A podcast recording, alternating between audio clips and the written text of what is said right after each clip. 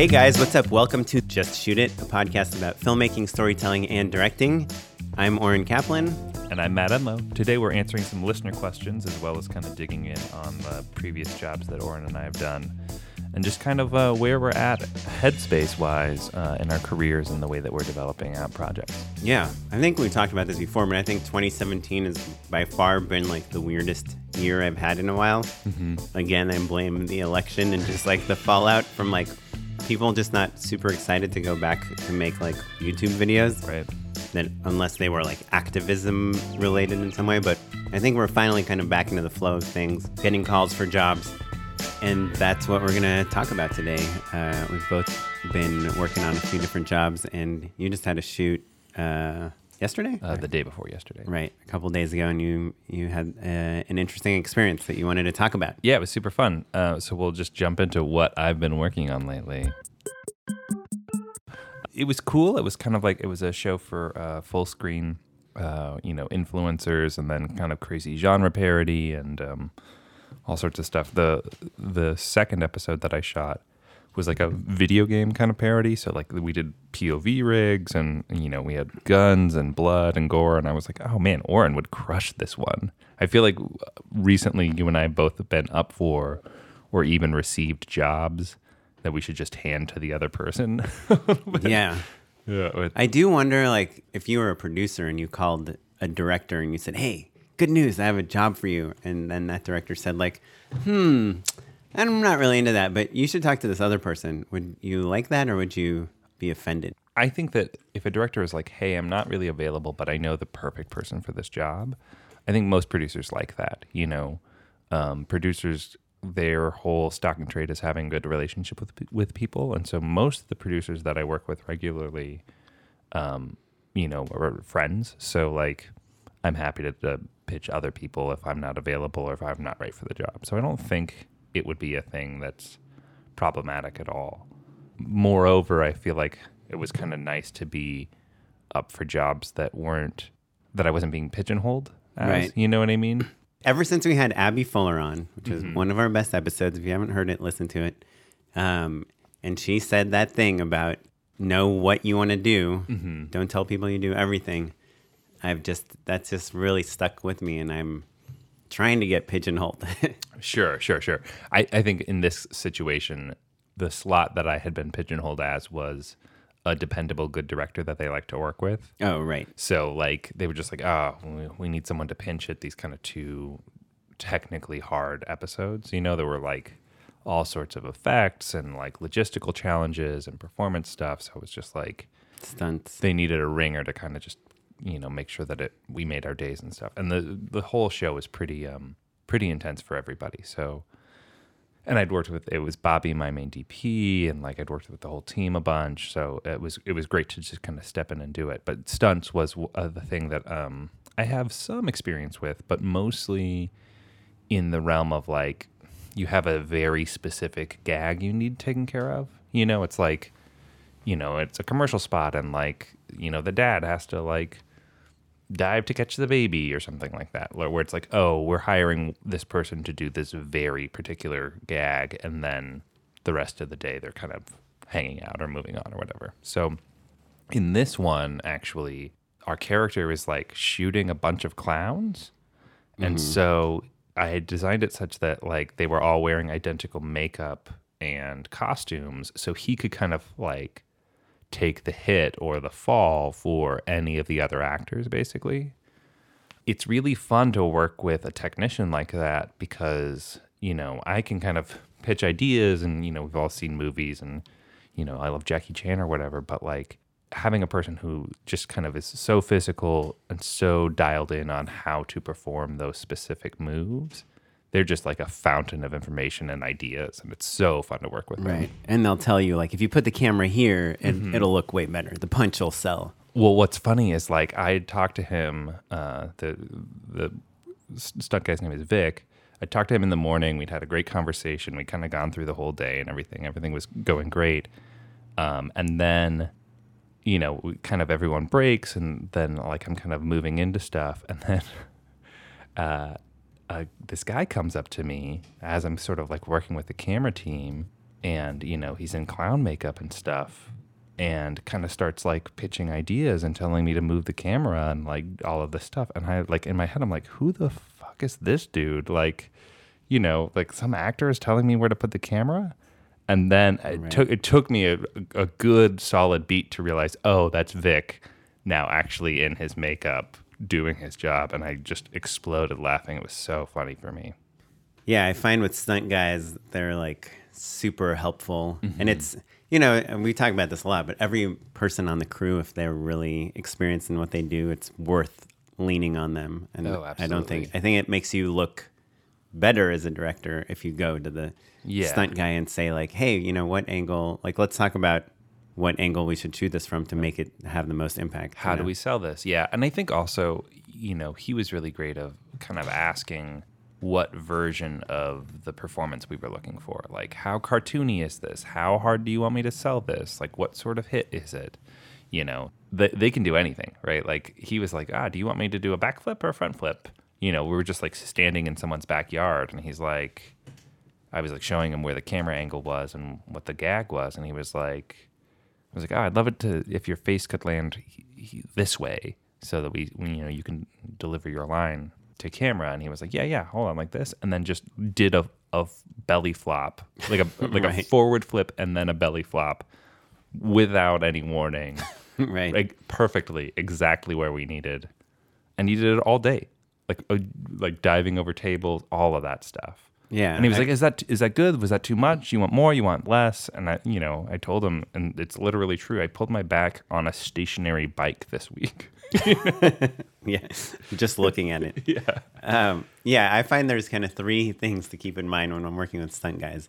Number one is they love attention, right? so they sure. will just do a flip in the middle of a room and Right. have all the people on site go, "Whoa! Did you see that?" Yeah. Um, number two, they will talk to your actors a lot Yeah. and it's worth preparing your actors for that and in doing the intros and all that stuff because some stuntmen are better mm-hmm. at, and women are better at talking to actors than others. Like I've worked with some that come and they're like, no, no, it's no, you're just not holding it right. You're just doing it like Yeah, that. yeah. They increase the stress, Right. with the actors instead of you know lowering it. And you know, there's a lot of actors that are just not good at like throwing a punch or Sure. or, you know, Or, or haven't been trained or whatever. Yeah. Right. Yeah. Um, so actually, Vic kind of worked with our actors to make sure that they looked more tactical. Like, this is how you hold the gun. You know, Right. make sure you do this and that, and like, you know, a couple a couple pointers makes all the difference with that stuff. Right. And the third thing is that uh, they want to please the director. They know that they, they need to get the director happy. So they'll say yes to anything you ask Right. of them. But behind the scenes, they will talk to the producers to make sure they're compensated for anything more dangerous than. Um, Then their pay than- scale. Yeah, than their pay scale. And when I did that Call of Duty stuff, Mm-hmm. Mom of Duty, we had our stunt guys basically went to the producers and said, "Hey, you know, the directors asked us to follow. This, these are the most. This is the most times I've fallen on set. I've probably fallen like 80 times today. Like, you got to pay us more for that." And they, when I was talking to them, I'd be like, "Are you guys good for another take?" And they're like, "Yeah, no problem. Of course. Yeah, Sure. As Yeah, many yeah. takes do you want?" Yeah. Yeah. So it's something that on that shoot is where I learned like, hey, just because the stunt guy says I'm willing to do like 20 flips, like try to do as few flips as possible. Mm-hmm. Yeah. It is, you know, Well, the- they are hurting. They are hurting, and it is a, a thing where like I think stunt guys probably are aware that like if it if they show you that it hurts, then you're not going to want to do it again, right? Mm-hmm. Yeah. And so uh, there's this veneer of tough guy, like you know they act like they're invincible, right? Even Mm-hmm. though like ah you know you're maybe you hid some pads in strategic places, but you're still a dude, just like you know jumping over a, a, a table or whatever. You know you're still landing on the ground, um, and so that cheery attitude, I think that's interesting. That you know sometimes it can backfire in, in ways that are, it's hard to read. Whereas I think more traditional performers, maybe, uh, and ones you've had a little bit more time to like forge a relationship with, can feel free to say like, mm, "This isn't working for me," or like, "I need a second or anything like that. Right. I found a lot. I mean, this still happens to me as a director that came from YouTube for making my own videos with my friends. Like I think most people, you actually have to learn about like what's what's fair to ask of people Mm-hmm. um, as you become like more professional. I remember this was a long time ago, like ten years ago. I did this show for Super Deluxe, and there was a scene where this guy's like driving around and totally lost and like yelling at his wife o- over the cell phone, and I just kept like he was just driving so slow. The actor during the scene, we were just in this residential neighborhood, and I was like, "Can you just drive faster?" He's- We did a few takes, and he just kept slowing down as he was doing his dialogue. And at some point, he was like, "Dude, I, this is not safe. I can't just be acting, full out acting, and yelling Right. at someone while I'm driving." And I was like, "Oh yeah, I guess I never Yeah, really yeah. thought of that." Yeah, I think there are actually SAG rules against that. Like that's why we have stunt drivers and, you know, I mean nowadays I shoot a lot of green screen car stuff, so like I've never done a process trailer. Have you done a process trailer? I've done a process trailer. I've done a poor man's process. I've done every version of process Yeah. trailer. I've done the green screen. I've done the black background with the lights moving. I've done a full proper process trailer, but I've also done on that Lifetime movie I did. We got a like a car tow from U-Haul, mm-hmm. and then Oh, we had a stake. We had a stake bed, and we uh, towed the car on this U-Haul thing, and we took. I don't think we took the wheels off the car, but we did. We maybe took all the air out of the tires. We did You what lower it, yeah. yeah, because the problem with like towing a car regularly is there's other cars next to it. And all of a sudden, this like sports car is like at the same height as like a monster truck. Right, right. So, and the reason you want the process trailers, you want lights, you want Right. to put the camera like a few feet in front of them. I don't know. I love like I feel like some of my best car stuff is like stuff I just did with my HVX or my DVX, like mm-hmm. just car mounted. Yeah, I Um, think a car mount is a, is a good way to go, and especially now that like cameras are so much cheaper and lighter, and you can throw a bunch at them. Right. But then you need the actor to drive. Right.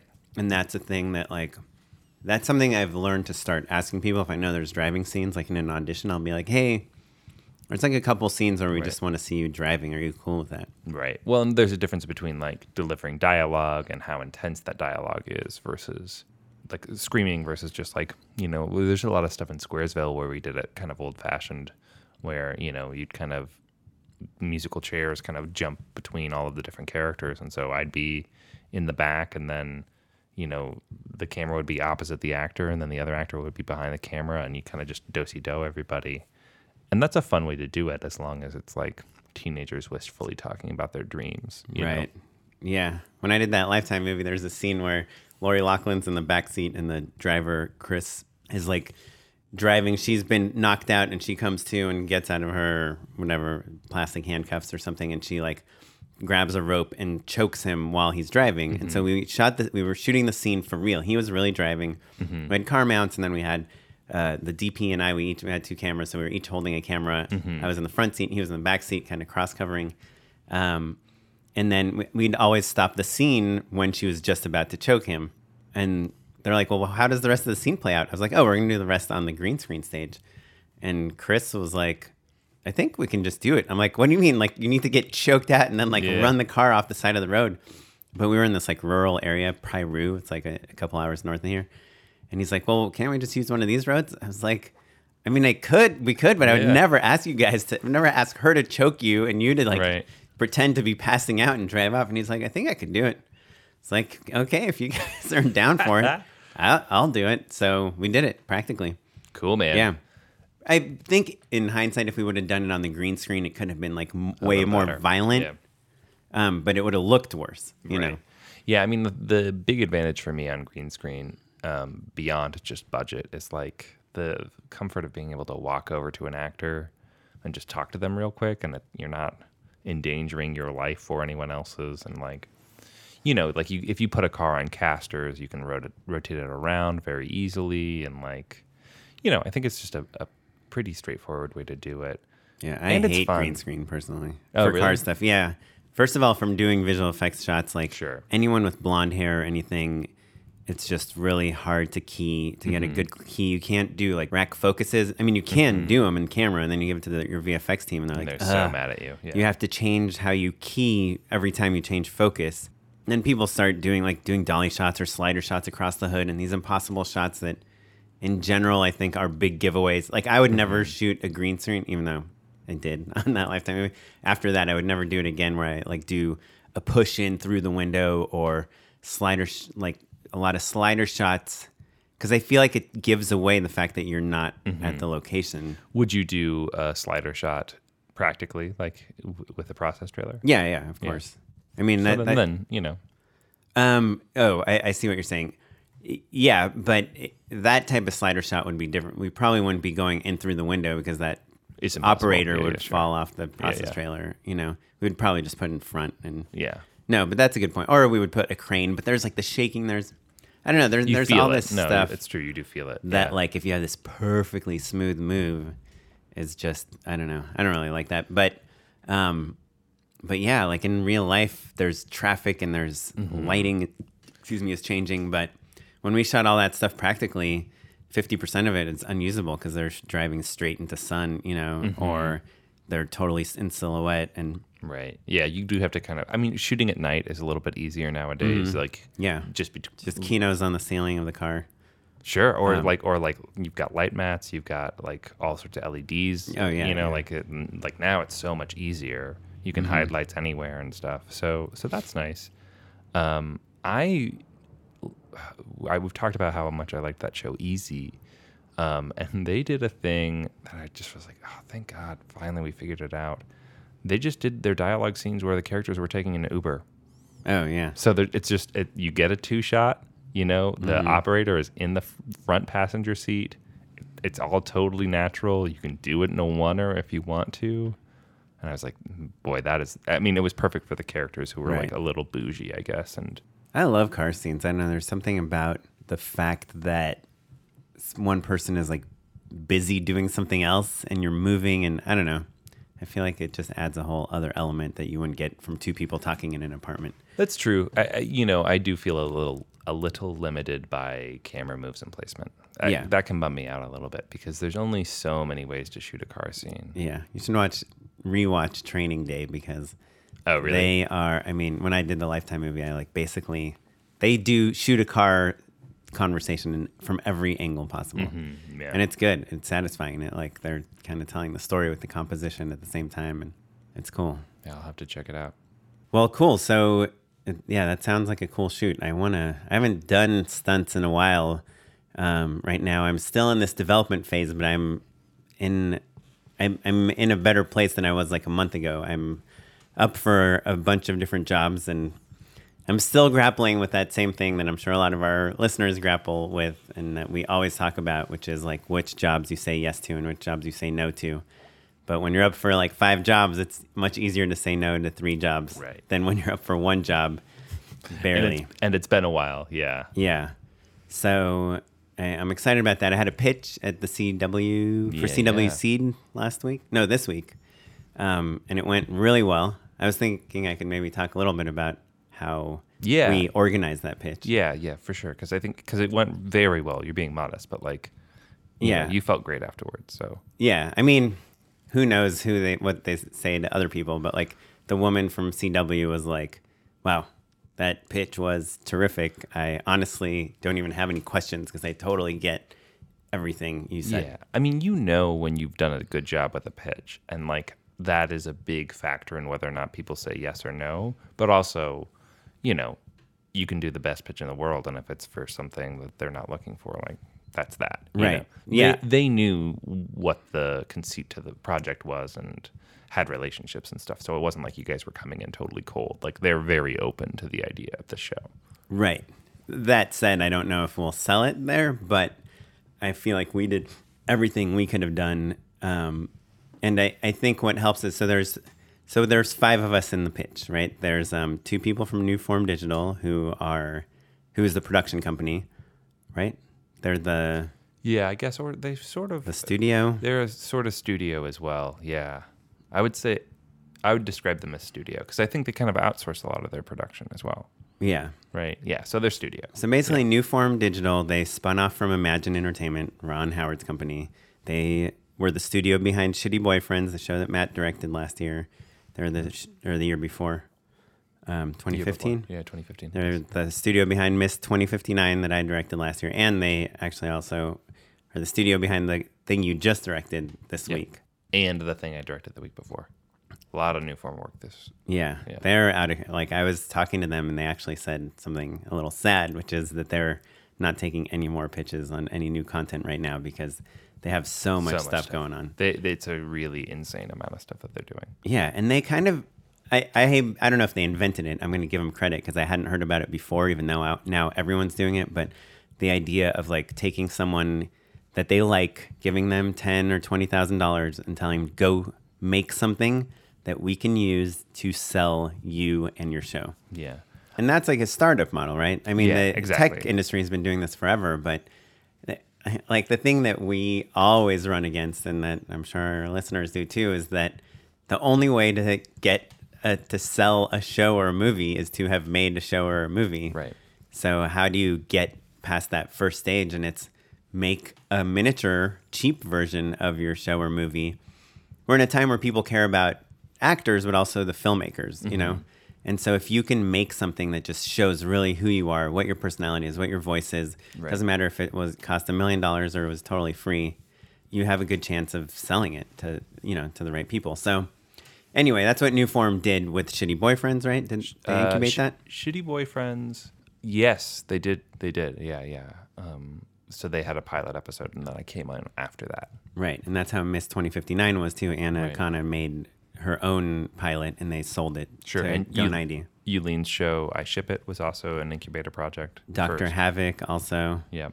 So speaking of Doctor Havoc, bringing back to what I was talking about, we had aside from the two people from New Form, we had our team of three people, including me, this guy Andrew Allen, who actually is the editor of Doctor Havoc, Oh, funny. but the writer of our show. He's primarily a writer, but he was excited by the stop motion thing, and he's friends with Tiffany, who you know, right? Sure, very well. Um, we should have her on. So she, uh, you know, brought him onto Doctor Havoc, and then this guy Eddie Kim, who it's his show. He created it.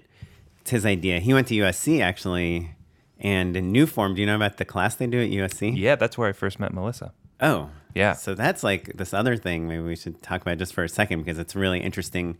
It's a really interesting way into the industry. Yeah, so basically, um, there they have a class basically where you make your own web series pilot, and part of the deal is I, I was actually speaking on a, to the class with Melissa and a couple other people, um, which is where we kind of connected and met. But like basically, they get they they guarantee that they'll pick up a couple shows basically from each class. Yeah. So what Eddie told me in his class is they basically teach a semester long class about how to develop your own web show. And then at the end of the class, they guarantee at least three of those web shows will be selected for a second semester of shooting a bunch of stuff, like kind of incubating. Oh, interesting. That's that's And- changed from when I was there. Oh, okay. Yeah, yeah. Well, Eddie's year, they chose ended up choosing four because Mm-hmm. they really liked four of them, and they gave them each like, you know, twenty thousand dollars or something to spend a semester making, writing, directing, Mm-hmm. editing, creating kind of the first few episodes of their show. So Eddie already made this like show right. that we're pitching. when he's in college and is like surrounded by people who don't need to make money for Right. you know the next six months at least.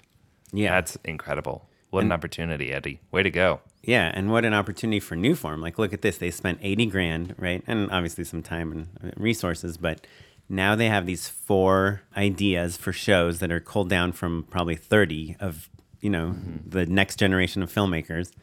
And they have all this stuff to show, and they've worked out all the kinks, and they know what's good and what's bad, and they can go to CW or they can go to YouTube or Verizon or whoever and say, hey, we have this show. Here's some video. Here's the creator. Here's the personal story. And so that's when they came to me. They already had all that stuff. So they added Andrew on to write the pilot and really kind of arc out the whole season because he's he has a lot of experience in mm-hmm. that, especially in this genre, which is kind of like a heightened, like martial arts, supernatural genre. Um, and then they brought me because they just wanted, you know, a reliable director that could do kind of some, some action VFX driven stuff and tell a story. So uh, the three of us go into the pitch, and this is this is the order of our pitch, which you know we refined quite a bit, but I think it, it came out pretty well. Is we open with Eddie talking about how he came up with this idea, and it's like a really personal idea for him. It kind of came from his love of martial arts films and his uh, lack of resources to make them, and how he overcame it. I mean, I love like a high school martial arts film. I love it. That's Yeah, so I mean, much. so it's- that's how we so all, right? charming. Yeah. started making like funny punches and stuff. Um, and so he talks about that, and he's like, and this is how I came up with it. And then we play a trailer. It's like a one and a half minutes, which is the exact right length. It could even be one minute. Mm-hmm. That just kind of sets up the tone a little bit, some tension. And is this a ripomatic or no, no, it's uh, something from he he made in that class. Oh, cool. Yeah. And was it a cut down of the pilot, basically, or No, I think it or was that like that was the final product? Well, I think I, I honestly think that it came out better than all the other stuff he shot. The other stuff he basically shot this trailer as a proof of concept. They liked it so much that they shot three episodes. Mm-hmm. But the episodes are, have storylines and a, a bunch of stuff that just didn't seem necessary. The, the trailer kind of gave the idea mm-hmm. already, without you having to be invested in any characters or anything. Right. The, the trailer you're, is you're in a meeting, so like playing Yeah. a video is already a bit of a challenge anyway. Right. And the trailer is more about the world than the, mm-hmm. the characters. There's none of the characters in the trailer in our pitch or anything. Well, and like it's such a high concept that like the characters, writers will kill me for saying this, but the characters aren't super important. Like tone and vibe and world is what you're selling, and then you right. know. And then the heart is how, how you're keeping the audience. Right, right, So- but that's raw clay that kind of like will be developed as you go. right. Yeah. So we open with the high concept, and then we go back to Eddie. He says just like a couple sentences on like how this project has kind of helped him, you know, achieve his dreams, and he or not achieve how how this concept is really personal to him, and how he wishes he could live in this world he created. Right. And then he passes it off to Andrew, who says, "Now, you know, this is how the how we get into the show. right. You know, we pl- flashback. I want to stop you right there, Yeah. just just for a second, because I think that what you're hitting on is something really interesting. I I feel like uh, in Hollywood, people tend to fetishize the personal story and personal angle so much that, like, you know, to an executive, if you don't have a way of pitching the thing you're doing as, you know, a personal passion project, they're not interested, right? Um, and you know, I, I think it's a thing we talk about on the show all the time. But what's really fascinating to me is that you managed to, uh, or rather, Eddie managed to personalize a story about people like, like martial arts, like high concept fighting, basically. Right. But, but explained why he wanted to tell that story in a personal way, and that's really all you need. Yeah. You know, And to be honest, Like- he actually added one more layer about how him and his family always watched the, these martial arts mm-hmm. films together, and now it, the characters are trying to learn to be a family, which I thought was fine. But I mm-hmm. thought we could have probably just stuck to his like very personal thing, Yeah. and that would have been enough. because really, what we're looking for is passion. Yeah, we're looking, Are you yeah, passionate about this enough to carry it through and make it really cool? right. That's it- what's important. Yeah, and it doesn't always have to be about like, oh, this happened to me. Like my brother mm-hmm. always beat me up, so I want to make a movie about people like beat up their totally. brothers. It Yeah, can or my grandpa taught me origami or whatever. That doesn't matter. you or it can be like I saw I watched Truman Show and that movie blew my mind because like imagine that you had grown up in this world that was like created custom for you and everyone saw you and I always wondered like what happened like after he left that world. Mm-hmm. Right, Right. right. So the Truman Show part that's like part one, but I was like always wondering like what would life be like for the most famous person on earth after they're not famous anymore. right. Um, and this is what that show. Like you can, it doesn't have to be something that you live through. Right. It can, can just be something that you're super excited about. Right. I'll always say this: uh, Steven Spielberg was never a shark. Right. Right. So Um, Did he write Jaws and like create it? And isn't it based on a Uh, it's book? based on a book. Yeah, it's based on a book. But still, right. So he probably He was said like, I read this book. It's awesome. Like we can make this amazing. Yeah, I yeah, can- yeah. Like that fear, of the thing. Like Yeah, it's yeah. all about tension. You don't know what's lurking under the water. and I'm not saying that that movie isn't intensely personal to him or any of the other actors or artists that worked on it. I'm saying that just because you you know you don't literally have to have been attacked by a shark in order to make a movie about a man-eating shark. Right. Like you look at Whiplash and you're like, well, that's Damien Chazelle's story. He went to music school and this is. Yes, it's nice when you have that, but even if you don't have that, it doesn't mean you can't tell personal stories that are about aliens or whatever. Absolutely. And I would I would say that that's kind of the big challenge for all directors.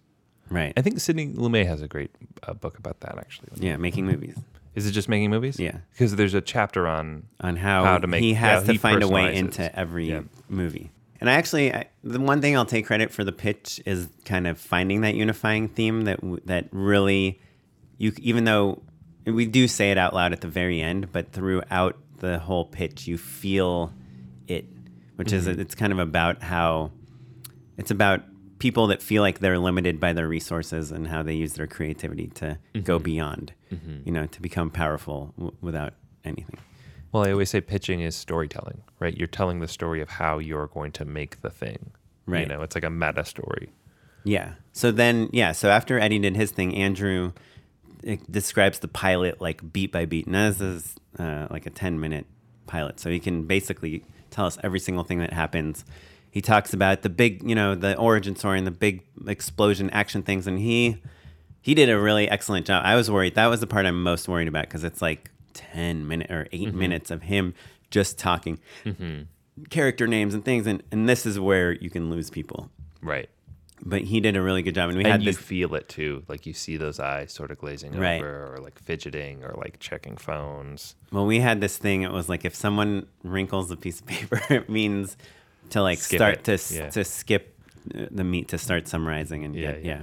That's so, really funny. but he made it through the whole thing, and you know we have like uh, our people from New Form, Melissa and Matt, like kind of laughing when he tells the funny parts and. It's nice you have someone to kind of juice a little bit. yeah, and they hadn't really heard that pitch very much because they hadn't been rehearsing it. So it was nice that there's people on your team that it's fresh to that can react. Like, oh, that's cool. Oh, I forgot about that part. You know, Yeah, like things like that.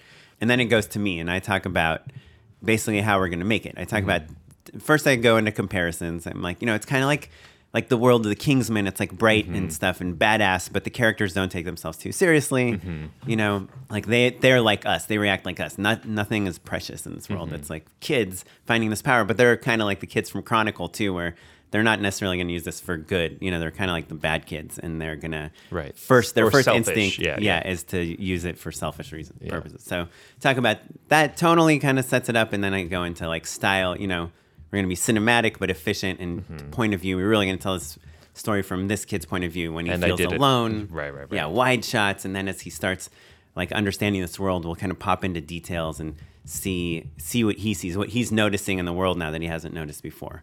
Um, and then I talk about uh, the fighting style a little bit, like referencing in like kind of John Wick, you know, wide and, and casting and how we're going to cast people that can do a lot of their own stunts, but but a, a healthy dose of Jackie Chan because it's super Right. improvisational and resourceful and stuff. And then and then I then I kind of oh talk about my background. I'm trying to. It, each one of us, like I think by the end of the pitch, it's also important to know why we're the team. Right, right. So I'd say, you know, I, m- my background before I did a lot of directing is visual effects, and I've always Right. been like um, obsessed with making things seem bigger than the budget. You know, Right. Like, and and so part of what we're gonna do is we're gonna shoot these elements, and we're gonna add them to the fights, and you're not gonna notice, and you, but for some reason, everything's gonna feel a little more magical, and Mm-hmm. it's be, through these kind of subtle, like um, embedded visual effects that that will be Right. going out throughout the world.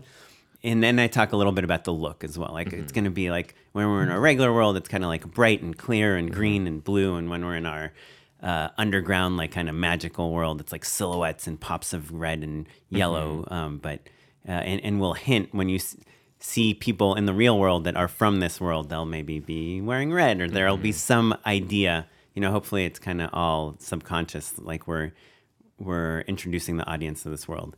Um, and speaking of the world, Andrew is going to tell you a little bit more about the mythology and where the rest of the season goes. And he talks about like where the people got their powers from and where the season goes and stuff like that. And then uh, yeah, I what's pre- the button? I'm curious. then I pretend that I just thought of something, uh, and I go, and I go, oh, you know what? I want to add one more thing about kind of the social stuff. Um, you know, us making this can be so it is so is part of the story, Uh-huh. Sure. and the type of people that will like this are kind of socially. Or we, we want to share kind of how we're making the our Mm-hmm. props and making our things and what's special about our show with other people and we'll challenge them on Instagram and Snapchat whatever and and stuff and it could just be really fun and really one of the rules that we've made for ourselves is that we don't want to make any anything in our show that that people can't make themselves at home. um, and then and i say because like ultimately we don't want to yes it's like a mainstream you know martial arts supernatural martial arts story that will appeal to like a wide audience but we also want to have like appeal on a more personal Right. uh, level with the kid that's like doodling in the back of the classroom, or the girl that's like building a robot Sure. in her basement. Like the builders, the makers, the people like Eddie Kim. Right. Um, and then Eddie's like says something about like um, your you know only limit is like imagination or whatever. Right. Right. Right. Um, so that's how the pitch is supposed to Yeah, go. That's really interesting that you had a planned, like, oh yeah moment. I tend to uh, not recommend people do that. You know what I mean? Did, did it work? Yeah, I think it worked because, and it kind of came from Matt Hawk, who at Mm-hmm. New Form was like, you know, you guys, if like you guys get stuck or anyone, the other person can finish each other, and you know, making a conversation more than like a very well rehearsed speech, and Which is great advice, essential advice. Yeah. say. And but we it didn't really happen. No one really got stuck. And we had I had Andrew was all uh, from memory. I had printed out paper in front of me and Eddie had his phone with notes. He mm-hmm. has this like case that you can't see what's on the screen unless you're looking directly in front uh-huh. of it. So it's no one uh, at the like from any other angle it looks like it's off. Mm-hmm. Yeah. But he was kind of just making sure to hit his bullet points. Me, I was like, dude, you're telling a story, and then, then this happens, and this happens. I'm like going off a checklist, like stone, Yeah. tile, style, VFX thing. You know, even Sure. now I can't remember everything. So I was like, I just need that checklist to make sure I hit everything. Sure, sure. Yeah, make sure you talked about all the things. Yeah. But but you're not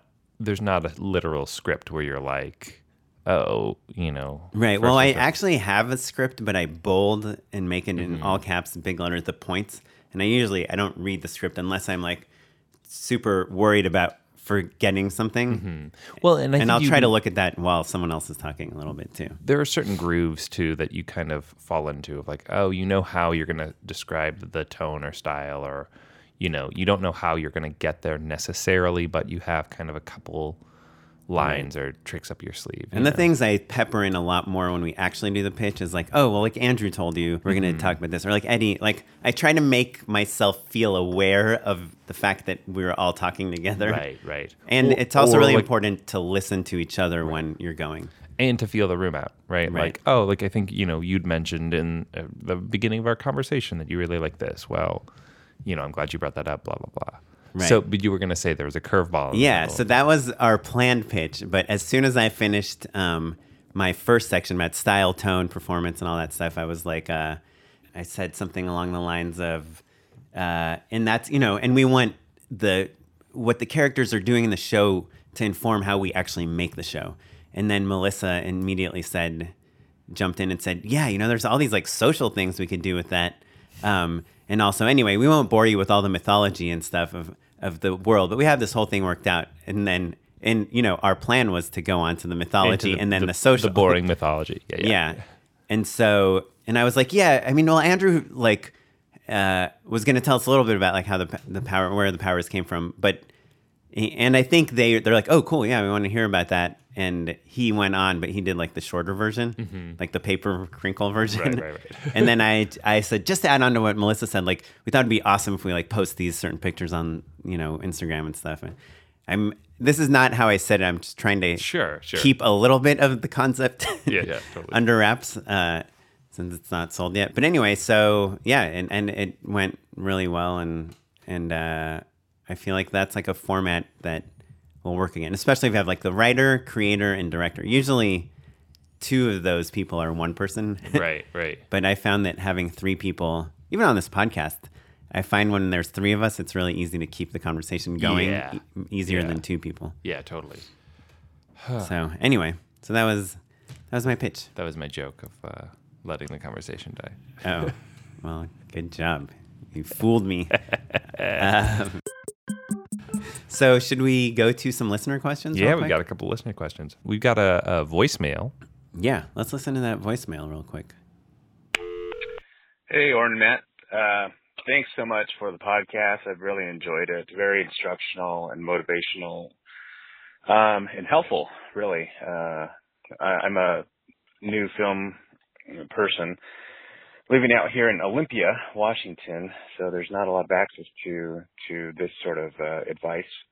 Um, I've actually been rehabbing a house, uh, the past, uh, two and a half weeks out in Virginia and I stumbled upon your podcast and I listened to every, all 60 episodes, just kind of all while working.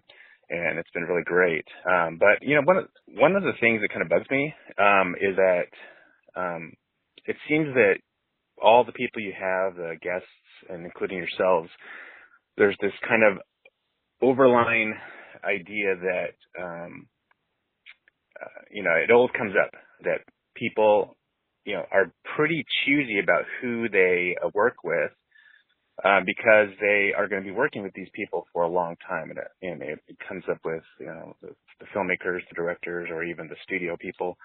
Um, and what it comes what it comes down to is that your these people are choosing the people that they're most comfortable with. So people that are most like them. And this kind of raises the whole diversity issue.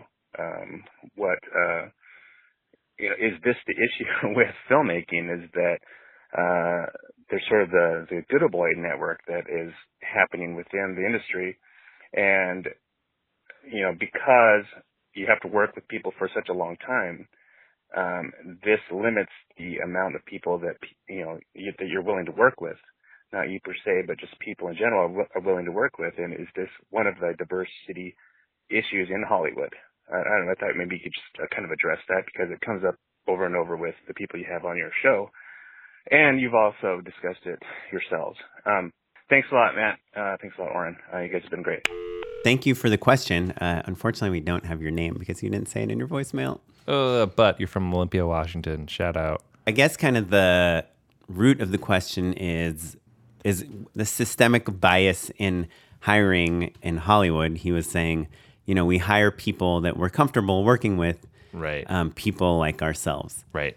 And uh, I think the the short answer is like, yeah, that is a problem, and it's a thing that you uh, have to actively be aware of and rally against, which is kind of um, the point of this podcast in another sense. You know, I think tearing down the barriers from people getting into uh, this business is is what this podcast is all about. And I think like you know, um, there's a lot of different versions of those barriers. You know, whether it's business acumen or having a reel or connections or like something much more insidious. You know, like uh, some sort of bias or discrimination. Like all of that stuff is all you know uh, real and uh, a thing that we have to be vigilant against as best we can.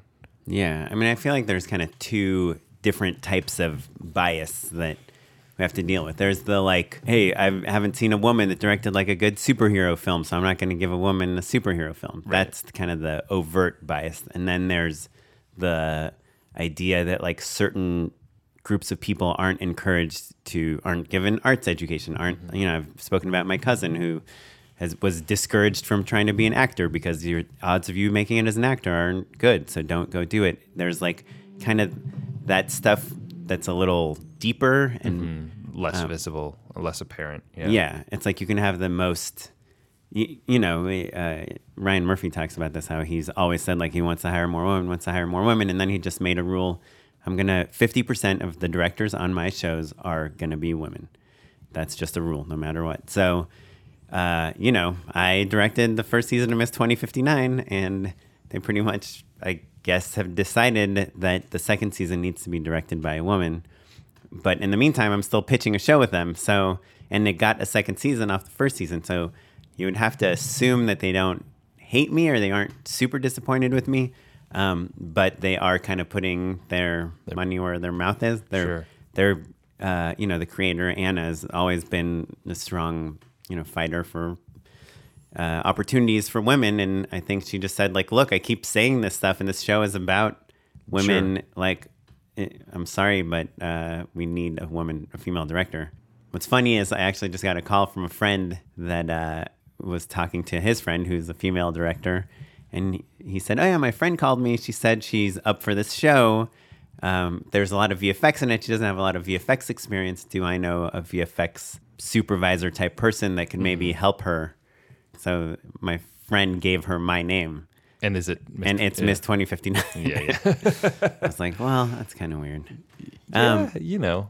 But yeah, honestly, there's zero zero bitterness. I I agree. I think they're doing the right thing. They probably should have hired a female director the first, first season. time. Yeah, yeah. My friend Matt Barber, who's been on this show, has been passed up multiple times on TV shows because they didn't want to hire like another white male. So, you know, I think there is like an effort to hire other people. I think the our listener question is a little more nuanced because it's not about you know female, male, black, mm-hmm. white, Hispanic, whatever. It's about comfort. Mm-hmm. Um, Right. And to me, there is like, to me, comfort with working with someone is like hundred percent based on communication. Mm-hmm.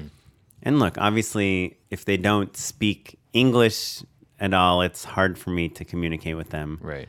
um, you know but i think if they come from a different walk of life it doesn't really make a difference and Right. Certainly not. Um, yeah, and I think you know you want to always have as many different viewpoints represented as possible. Just you know, from an artistic standpoint, that's a pretty big advantage.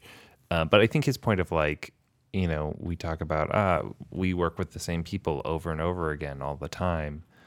Um, you know, I, think we're fortunate enough that we're working on a couple different sizes of things, and so the system that I'd had, and this is stupid, but uh, was that I would like try new people out on smaller projects, right? And build that rapport, build that relationship. So like sketches, I'll, I tried lots of different DPs for for sketches, right? Just to kind of like learn different things from different people, see what they're doing, all of that stuff. Um, and then on the bigger jobs where I couldn't take as many risks, I would go back to my old standards, all of whom are men. that you meant yeah. like in film school What I, that I meant in film school. Yeah. yeah well look so i don't know we talked about deep dps you and i offline the other day my experience is i think i've worked probably with as many female dps as male dps um, to me like the Is that true though? Yeah i mean i think look i work with jess a lot Uh, Yeah. his name could be a You- girl's name Yeah, the the Uh, number I'm I'm going to call you on this. I think the the number of jobs that you've done with male DPs vastly outweighs the number of jobs you've done with female DPs. well I'm, Just in the amount of time that you and I, because I keep pretty Yeah, close yeah. tabs on your your work. Obviously, like we have a podcast together. yeah I'd say fifty percent of it is just Dunlap. Right. So yeah, if you count days, it's different. If you count like I probably there's probably like three or four male DPs I work with a lot, and three or four female DPs that I work with not as much, but Not as, well. much. Not as much. Exactly. fifty percent. Yeah, but Yeah. look, because look, I just there's a relationship a director makes with like a DP, and now I've been working with this other DP, Amanda. Yeah, and I would hire her whenever you know. I love working with her. I love working with Jess. I love it, it. Not ever even came remotely close to my thoughts that like it matters at all what her gender is, you know, or an, anything Sure. like that. And I know that that's what that's not what the problem is. Um, I mean, I think the best thing I can do is try to train my daughter to be Sure. super technical and to n- never like allow her to think like that boys are more into engineering than girls, you know? Like that's I feel like the the deepest thing I can do. Um, but in terms of DPs, I don't know because I at AFI where I like worked on a bunch of thesis or a bunch of student films there. Like I thought all the best DPs there were women, Yeah. you know, I, and even and grips and gaffers and electricians and all that stuff. Um, I will tell you, you know, where I've seen like the most uh, gender bias is like when I see producers and production coordinators, a majority of them women saying that they would rather hire male PAs because they are better at like Lifting lifting, all the heavy shit and sure. taking a bunch of trash out and just Yeah, yeah. doing the shitty, shitty jobs. Well, shout out to you know Grant Collins. He's Uh, a PA with like giant strength. oh, I probably maybe I've worked with him. I love this dude, real sweetheart, and like literally, I've seen him carry eight directors' chairs at one time. Right. Well, there's still as egalitarian as we are of a society. Um, if you were walking down the street and you saw a young woman that you didn't know carrying like a really heavy box, you would probably ask her if she needs help. It, you know, it's more likely than a guy that was Yeah, yeah. carrying it, right?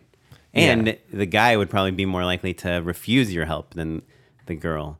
So, you know, it's still part of our society to assume that men should lift the heavy stuff. Sure, sure. Right? Well, I think um, you know, I shared an article with you when we were talking about this question um, from a director named Elle Schneider who shoots a lot herself. And I remember she wrote an article for IndieWire that I dug up about kind of how systemic it is that uh, women are are excluded from shooting situations, right? And you know, like I think there is the stereotype of like, you know, a grip is like, you know, a dude in a baseball cap and cargo shorts, you know. Um, and so we'll we'll share that article on in the um, show notes. But I thought like, oh, that's a it kind of opened my mind up to like how systemic certain roles in filmmaking. Right. Well, grips Can and be, electricians are like, I mean, it is like a union blue collar job, right? Like, especially as if you've done it for 30 years. So it's like, you don't see a lot of women work, mine, coal mine workers, you know? Yeah, Uh, Um, it's just a manual labor job at the end of the day once you've figured out all the tips and tricks and strategies. And it's like sailors, like how you, once you know all the knots and how to do this and this, it's like, you know, it just seems to be something that men don't mind doing as as much as women. I you know I, I don't know that that's true, but because they happen to be part of the pathways to becoming a DP, um, then it's like inserting this kind of block. Uh, I will say, in my defense about Jess, I'd say definitely more than fifty percent of his camera crew is female. Sure. Yeah, yeah. I would say um, since we've been working, we've seen a big shift in terms of gender and uh, uh, and diversity kind of shifting, and I think that's kind of the benefit of being like next wave younger filmmakers. You know, I think there is still like a lot of female producers and production designers. You know, for whatever reason. Yeah, makeup Uh, artists. there are makeup not a lot of artists, men, male makeup artists. I had uh, on this last shoot, I had um, um, a boyfriend girlfriend team uh, for makeup, and uh, it was great. It was like so much fun. Yeah. Yeah, and Like a a lot of times, like, like- the boy, like the male ones come in a little more through like the creature special Yeah, effects yeah. makeup He, side of things. he was the dude like building rigs like for blasting blood and guts for sure. yeah. Yeah. So, yeah, I guess I would challenge you, Matt. How many of our listeners? I mean, you Mm-hmm. would, you have to agree that we don't have much control over who listens to this podcast. Sure. Um, how many of our listeners do you think are male versus female? oh, that's interesting.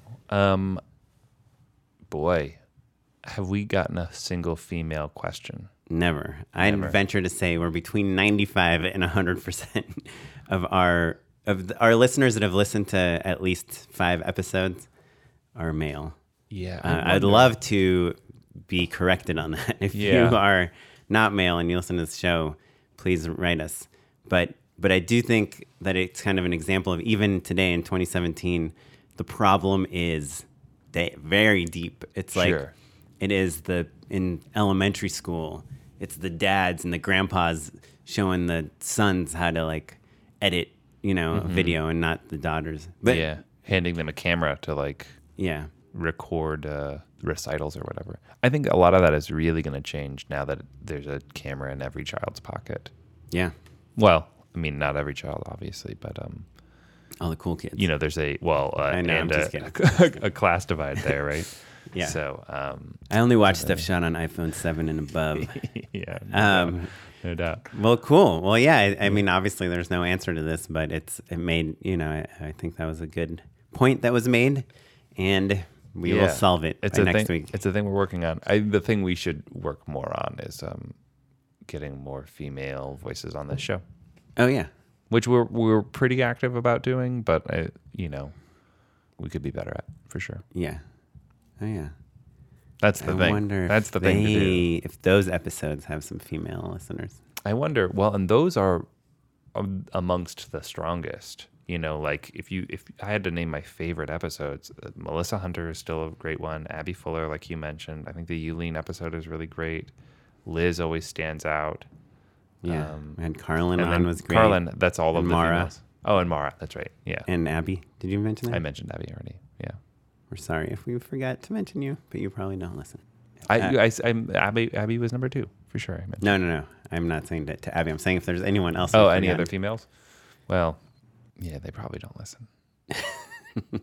Um, anyway, so let's. Uh, we got to wrap this up soon, but let's listen to. Uh, we got one more question We got one more question. that we wanted to talk about in email form. It's from.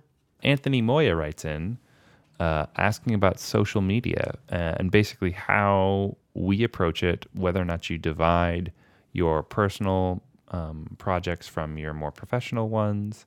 Um, and do you go ahead and invest now in creating a, a page for people to like uh, so that you kind of, you know, divide your uh, profiles even more into personal and um, professional, and then f- from professional into pet projects versus more client work? How do you how do you slice all that stuff up? Right. So first of all, I mean, this is all so subjective, and probably you know, you ask ten directors, and they'll give you twenty different answers.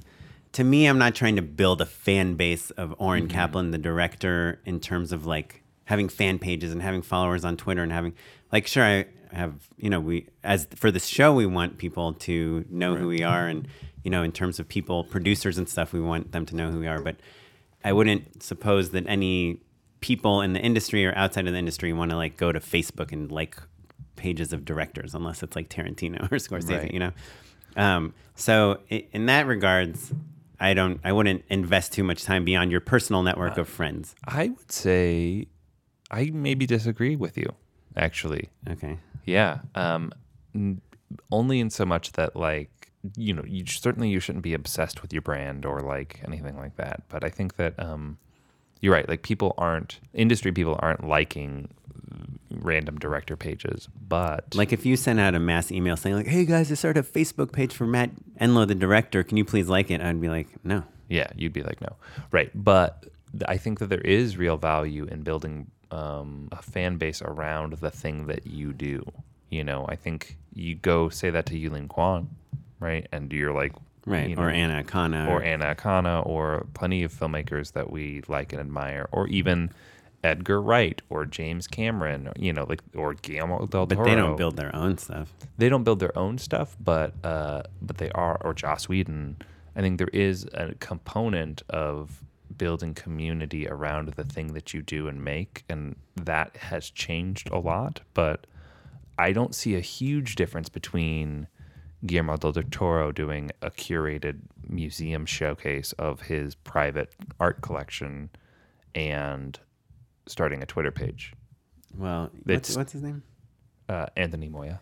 Yeah, but I think what Anthony is saying is like, do you need to separate those two things? Do you need to create an entity of you as the director and you as the personal thing? And I think like Judd Apatow, those guys at um, Guillermo del Toro, they are saying, here's my personality.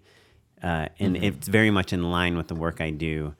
Uh, Here's my brand. yeah, right? yeah. So I'm not brand. against having a brand. I'm against making a separate, uh, trying to separate you as a director from you as Mm-hmm. a human being. You know? Yeah, you know, it's it's funny. I remember um, having a long, multiple conversations with a, an executive that I knew.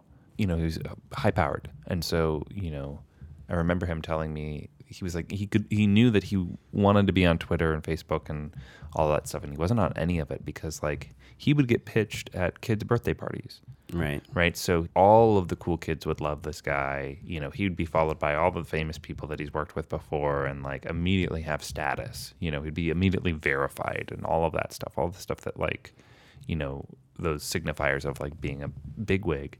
And he was avoiding all of it because he just wanted to see pictures of his like, you know, nieces and stuff. Right. And so it's kind of the opposite of what we're talking about, where it's like, I think of most of my social media as not really being personal and purely letting it be, you know, public facing marketing for, for Matt Enlow, the director, and Matt Enlow, the persona or whatever, you know, Right. I'm different in that I'm like almost all personal. you're opposite. Yeah. Um, and I'm also a big believer in not unless it's really part of your brand, like Judd Apatow or Sarah Silverman, Mm-hmm. to make political commentary. I really try to not air my thoughts on Sure. very controversial things online. You know, just in case I don't know, it will affect some work in the future or something. Right. Yeah. No, and I think that's Um, smart. But I think to answer Anthony's other question about the website, do you have a professional part Mm-hmm. and like a personal part? I kind of think, I mean, this is just something I've thought of now, and I could be wrong, I probably am, but that there's kind of two phases as a director that you go through. Um, there's the phase where you are making money, shooting corporate videos or, you know, infomercials or TV movie, whatever, something that is Or- not your passion project. or like cutting, you know, sizzles at a studio, or you know, and while you're working on your personal things and then there's the phase that hopefully we all aspire get to i don't know if we all aspire to but get to where those things that we make our money from are the same things that we're excited about. So whether i get hired to do a sci-fi action comedy for go90 or i'm making my own sci-fi thriller short film they're in the same world and somebody that's interested in hiring me uh, can look at both of them maybe the personal one is even a better example Right. but if someone wants to hire me to shoot some interviews for a documentary, I'm not going to show them like a advent, action adventure parody, right? Right. So I think that's what Anthony is saying. So I think Anthony, if you're at the level where you do one thing for money and a different thing for personal, then yeah, have Mm-hmm. your website be, you know, Anthony.com, whatever, directed by Anthony slash real or whatever. Or, you or know- just directed by Anthony as like your professional stuff and slash personal or whatever. Or that you, you can you can have the categories on your website if someone really cares to go around and see everything Right. you know you do they can but just decide if you want it to be the face of your business and have make the landing Right. page feature that work because I, think having both stuff is confusing is a little confusing. I think uh, you know maybe the way you do it is like if you're looking at client work, that can be under a company name, and then the things that you want to represent yourself are under your director website. So like I think Nick and Blake are a great example of that. The Sawhorse guys, Sawhorse does everything, right? You can do a branded comedy piece, you can do a lifestyle piece, you can do big budget web series, you can do movies, you can do all that stuff, right? That's what they do. Uh, Nick and Blake, as a directing duo, kind of specialized a little bit more. That's like a nice way to kind of clarify it, I think. And you know, Eric Crepeau, our uh, our um, old editor, you know, he has his company Flashpoint.io that does trailers. Eric, the creative, is still just Eric Crepeau. well so when you go to sawhorse la the first thing on the homepage is their reel which Mm-hmm. says like we do this and this and this and this and then if you click on work you see all work which is kind of their best stuff up top which is some celebrity stuff. It's actually like all celebrity stuff. Um, and then some like narrative shows they've done. And then they have categories commercial slash branded digital music video slash fashion narrative and then they're real again. So Right. yeah i guess the easy answer is find directors that you uh, want to be like and copy what they did that's why all our websites look the same we all use like the same Squarespace I just updated mine. Profile. Did you see mine? no i have not seen Yeah, yours yet I- should I, I- react to it in In real time? in real time Yeah, because I was like, oh man, I know the exact template that we're all using, and uh, I felt like it was just a little overwhelming, you know. So I wanted to streamline to a design that could highlight fewer videos more prominently. oh matt enlow writer director third thing funny joke right at the top Thank you. picture of you that doesn't look like you Does that not look like me? Oh dang! is that you oh I wore that shirt yesterday. oh cool sketch yeah cool commercial oh My I see. internet is so slow. So Well, I'm also like on the Dropbox. whatever. Um. Oh, and then your bio at the bottom. Oh, and does it? It probably scrolls. Mm-hmm, yeah, It's a one-page site. yeah, one page site. So it's just a stack basically. So you can kind of Right. go through. Cool. Well, yeah. Check out MrMattEnlow.com. Check out directedbyoren.com, and then just copy one of those Yeah. or sawhorsela.com. Well, cool. Well, thanks a lot for the questions. Please write in if you are a uh, female filmmaker. Please let us know. Uh, Yeah. And debunk the theory that we only have male listeners. I there, man, that's crazy. There's got to be some. well, hopefully. But write us a question. We'll represent, right? That, Yeah. You know. Before we do our final sign off, let's just uh, endorse some things. Oh yeah. Unpaid endorsements. So I'll go first while Matt comes up with something to I've, endorse. I've got it. I just want to get the exact title. Oh man, I want my title too. Well, so mine is uh, an episode of a podcast. Uh, Oh. it's an episode of Planet Money. Um, Is it the Blumhouse one? Yes. Dude, so good. I'm not stealing it from you. Oh, okay. I Um, thought you were going to endorse it came up. I had a meeting yesterday, and it came up in the meeting. Yeah. So there's this podcast called Planet Money. It's from NPR. Um, do you know what it's called? The episode? No, but it's like the most recent episode. Oh yes, it came out a while ago, and then they updated it because Get Out is a Blumhouse film. right. It's episode 650 of Planet Money. It's called The Business Genius Behind Get Out. It's only 26 minutes, which is actually very long for a Planet Money episode. Yeah, it's really great, and they you know they talk about uh, just kind of the model that Jason Blum really uh, has kind of run with recently. You know, and he does all of those movies like Insidious, Paranormal Activity. Paranormal Activity is a big But one. he also did Get Out and he did Whiplash. Right. So pretty cool, pretty profitable dude. Um, and it's not that different from, you know, those indie models that we always talk about. They're Joe Swanberg, Jay Duplass sort of moves. So uh, yeah, it's definitely worth a listen. Yeah. What do you got, Matt? Uh, so I've got a, a video on Vimeo. Say that five times fast. Video on Vimeo. A video on Vimeo. Video, video, video. Okay. You close. We'll just loop it in the edit. Uh, it's called Notes on a Case of Ni- Nicholas Gurewitch, um, who Nick Gurewitch is the creator of the comic The Perry Bible Fellowship. Do you know that comic? Nope. It's incredible. It, he did it as like started as like a college like newspaper comic strip, and then kind of blew up from there.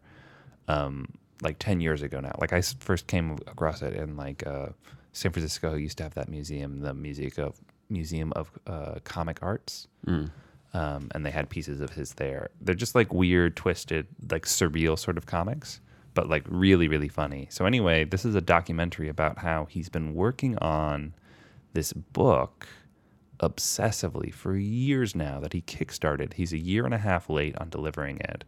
Basically, instead of drawing on um, with pen and ink, he applies ink onto a surface um, and then etches it off uh, very slowly with these like meticulous little little tools. So it's basically just a meditation on this guy's obsessive creation of this novel, this Oh, graphic cool. novel, uh, and it's called Notes on a Case of Nick Gurewitch. And then you should also check out uh, Perry Bible Fellowship, which is in- Bible Fellowship. Perry Bible Fellowship. Yeah.